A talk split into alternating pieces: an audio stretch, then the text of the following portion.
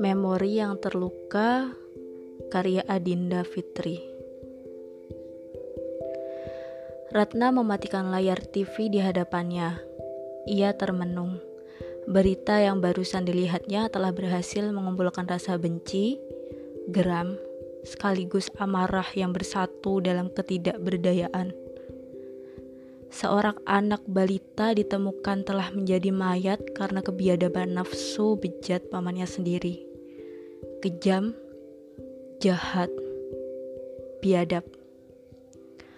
Dan entah sumpah serapah apa lagi yang ia keluarkan. Ia mengutuk manusia-manusia yang terkadang bisa lebih jahat dari iblis. Memorinya seketika terlempar ke masa kecilnya. Saat itu, ia masih berusia sekitar 5 atau 6 tahun. Ia sedang asyik bermain di taman TK tempatnya bersekolah. Dari kejauhan, ia melihat sosok tua pak penjaga sekolah melambaikan tangan memanggilnya. Ratna kecil menghasil menghentikan permainan, memandang sejenak untuk kemudian mengacuhkannya. Tak lama ia bisa melihat bayangan Pak Tua mendekat kepadanya. Ratna, ayo ikut Bapak sebentar. Bapak punya sesuatu buat kamu. Gak mau, aku mau main. Ia pun berlari menjauh dari Pak Tua itu. Sesaat kemudian, Ratna menoleh. Ia melihat Pak Tua sedang memandangnya dari jauh dengan tatapan yang aneh. Entah kenapa, ia merasa tak suka. Ratna kecil yang sedang berjalan sambil memegang snack ringan kesukaan yang baru saja ia beli di kantin. Tiba-tiba, sebuah tangan menyergap tubuhnya dengan cepat dan menariknya ke dalam ruang sempit. Ratna kecil tak sempat mengelak. Ia dimasukkan dengan paksa ke dalam gudang kecil tempat segala peralatan kebersihan terkumpul. Ruangan itu gelap, pengap. Seketika Ratna merasa ketakutan yang teramat sangat. Mulutnya dibungkam dan tubuhnya dipeluk dengan erat.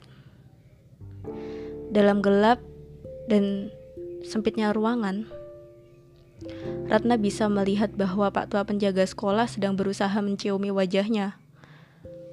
Pak Tua itu tampak sangat bernafsu.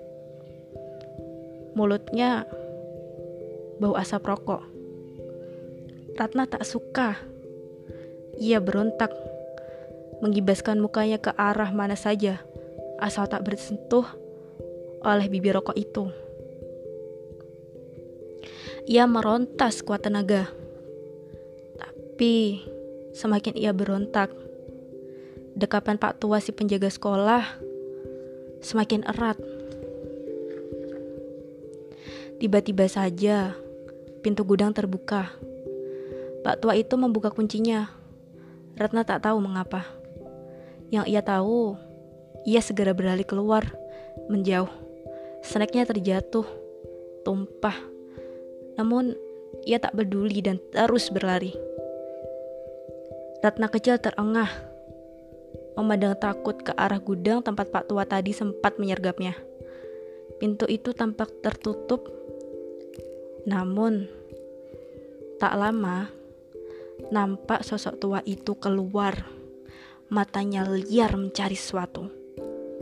Dan saat bola mata itu bertatapan dengan mata polosnya, tampak seringai yang tak menyenangkan muncul di sudut bibir yang mulai keriput. Ratna benci melihatnya. Ia mengalihkan pandangannya dan segera bergabung dengan teman-teman yang asyik bermain. Tiba di rumah, Ratna kecil bergegas ke kamar mandi. Ia melepas seluruh bajunya. Rumahnya sepi, tak ada siapa pun. Ibunya pasti sedang pergi berbelanja. Pembantu yang menjemputnya sekolah entah berada di mana. Ia bergegas menuju kamar mandi, meraih sabun, Ia menggosok keras seluruh tubuh terutama tangan dan wajahnya. Berkali-kali ia menyabun wajahnya, namun tetap saja ia merasa bau rokok dan bau badan Pak Tua masih tertempel di sana. Akhirnya, tubuh kecilnya merasa lelah. Ia meraih handuk dan mengeringkan tubuhnya untuk kemudian meraih bedak yang biasa ia gunakan. Dihamburkannya bedak itu ke seluruh tubuh dan tak lupa wajahnya. Ratna kecil merasa lebih lega sekarang. Bau itu sudah hampir hilang. Ia tersenyum dan melangkah keluar. Mencoba mengalihkan pikiran, tangan mungilnya meraih beberapa mainan. Sejenak ia menoleh ke arah jam dinding. Hmm, sebentar lagi pasti ibunya datang. Ia pun menanti kedatangan ibunya dengan hati yang tak karuan. Ratna kecil merasa cemas dan ia takut. Sebuah becak datang dan berhenti perlahan di depan rumahnya. Itu ibunya.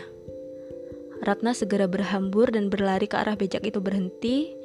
Ia memeluk ibunya yang masih sibuk dengan barang belanjaan. Sang ibu tersenyum dan sedikit menatap heran pada tingkah putrinya. Nalurinya sebagai seorang ibu mengatakan ada sesuatu yang berbeda dari anaknya. Hmm, Ratna, sudah pulang ya? Ada apa nih? Tumben peluk-peluk ibu. Rata kecil hanya menggelengkan kepala dan pura-pura melihat isi belanjaan ibunya. Sang ibu menatap sejenak. Ia melihat putrinya sedang memeriksa barang belanjaan yang ia bawa untuk kemudian berlari menjauh dan kembali bermain. Sang ibu menepis pikiran buruk yang selintas muncul.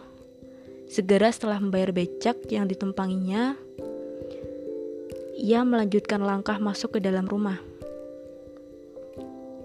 Ma, kok ngelamun? Suara itu mengagetkan Ratna, mengembalikan kesadarannya ke alam nyata. Ia tersenyum dan menoleh. Suaminya sudah datang. Kenapa, Ma?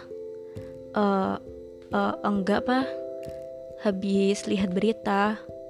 Ngeri pembunuhan anak balita. Oh, sang suami menyahut kecil untuk kemudian berlalu meninggalkan Ratna yang masih termenung.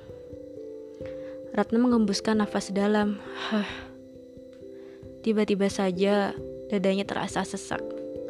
Ia berusaha menghilangkan bayang-bayang buruk yang kadang-kala masih sering muncul dalam ingatannya. Dan malam itu, Ratna tidur dengan gelisah. Ia mengigau, resah. Ada sebuah lubang hitam yang menganga di memori otaknya. Dan lubang itu mengeluarkan sebingkai perih. Luka.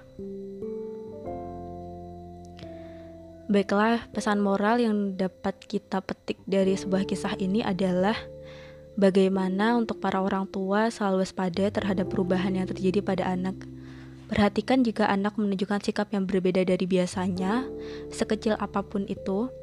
Jangan pernah meremehkan sebuah firasat, terutama bagi seorang ibu. Terkadang, pikiran yang hanya mampir selintas bisa jadi merupakan sinyal dari Tuhan akan adanya sesuatu. Jangan abaikan hanya karena melihat anak nampaknya baik-baik saja. Jika anak mengutarakan sesuatu yang menurut kita tak pantas untuk didengar, jangan keburu emosi. Mari kita mengatur nafas dan tersenyum. Selalu ingat bahwa yang ada di hadapan kita adalah makhluk kecil yang membutuhkan kepercayaan diri kita. Sosok yang akan selalu mendamba pelukan, rasa sayang, dan rasa aman, walau ia telah dewasa. Bukan amarah dan kata-kata yang menyudutkan, yang hanya akan membuat bungkam dan menjauh.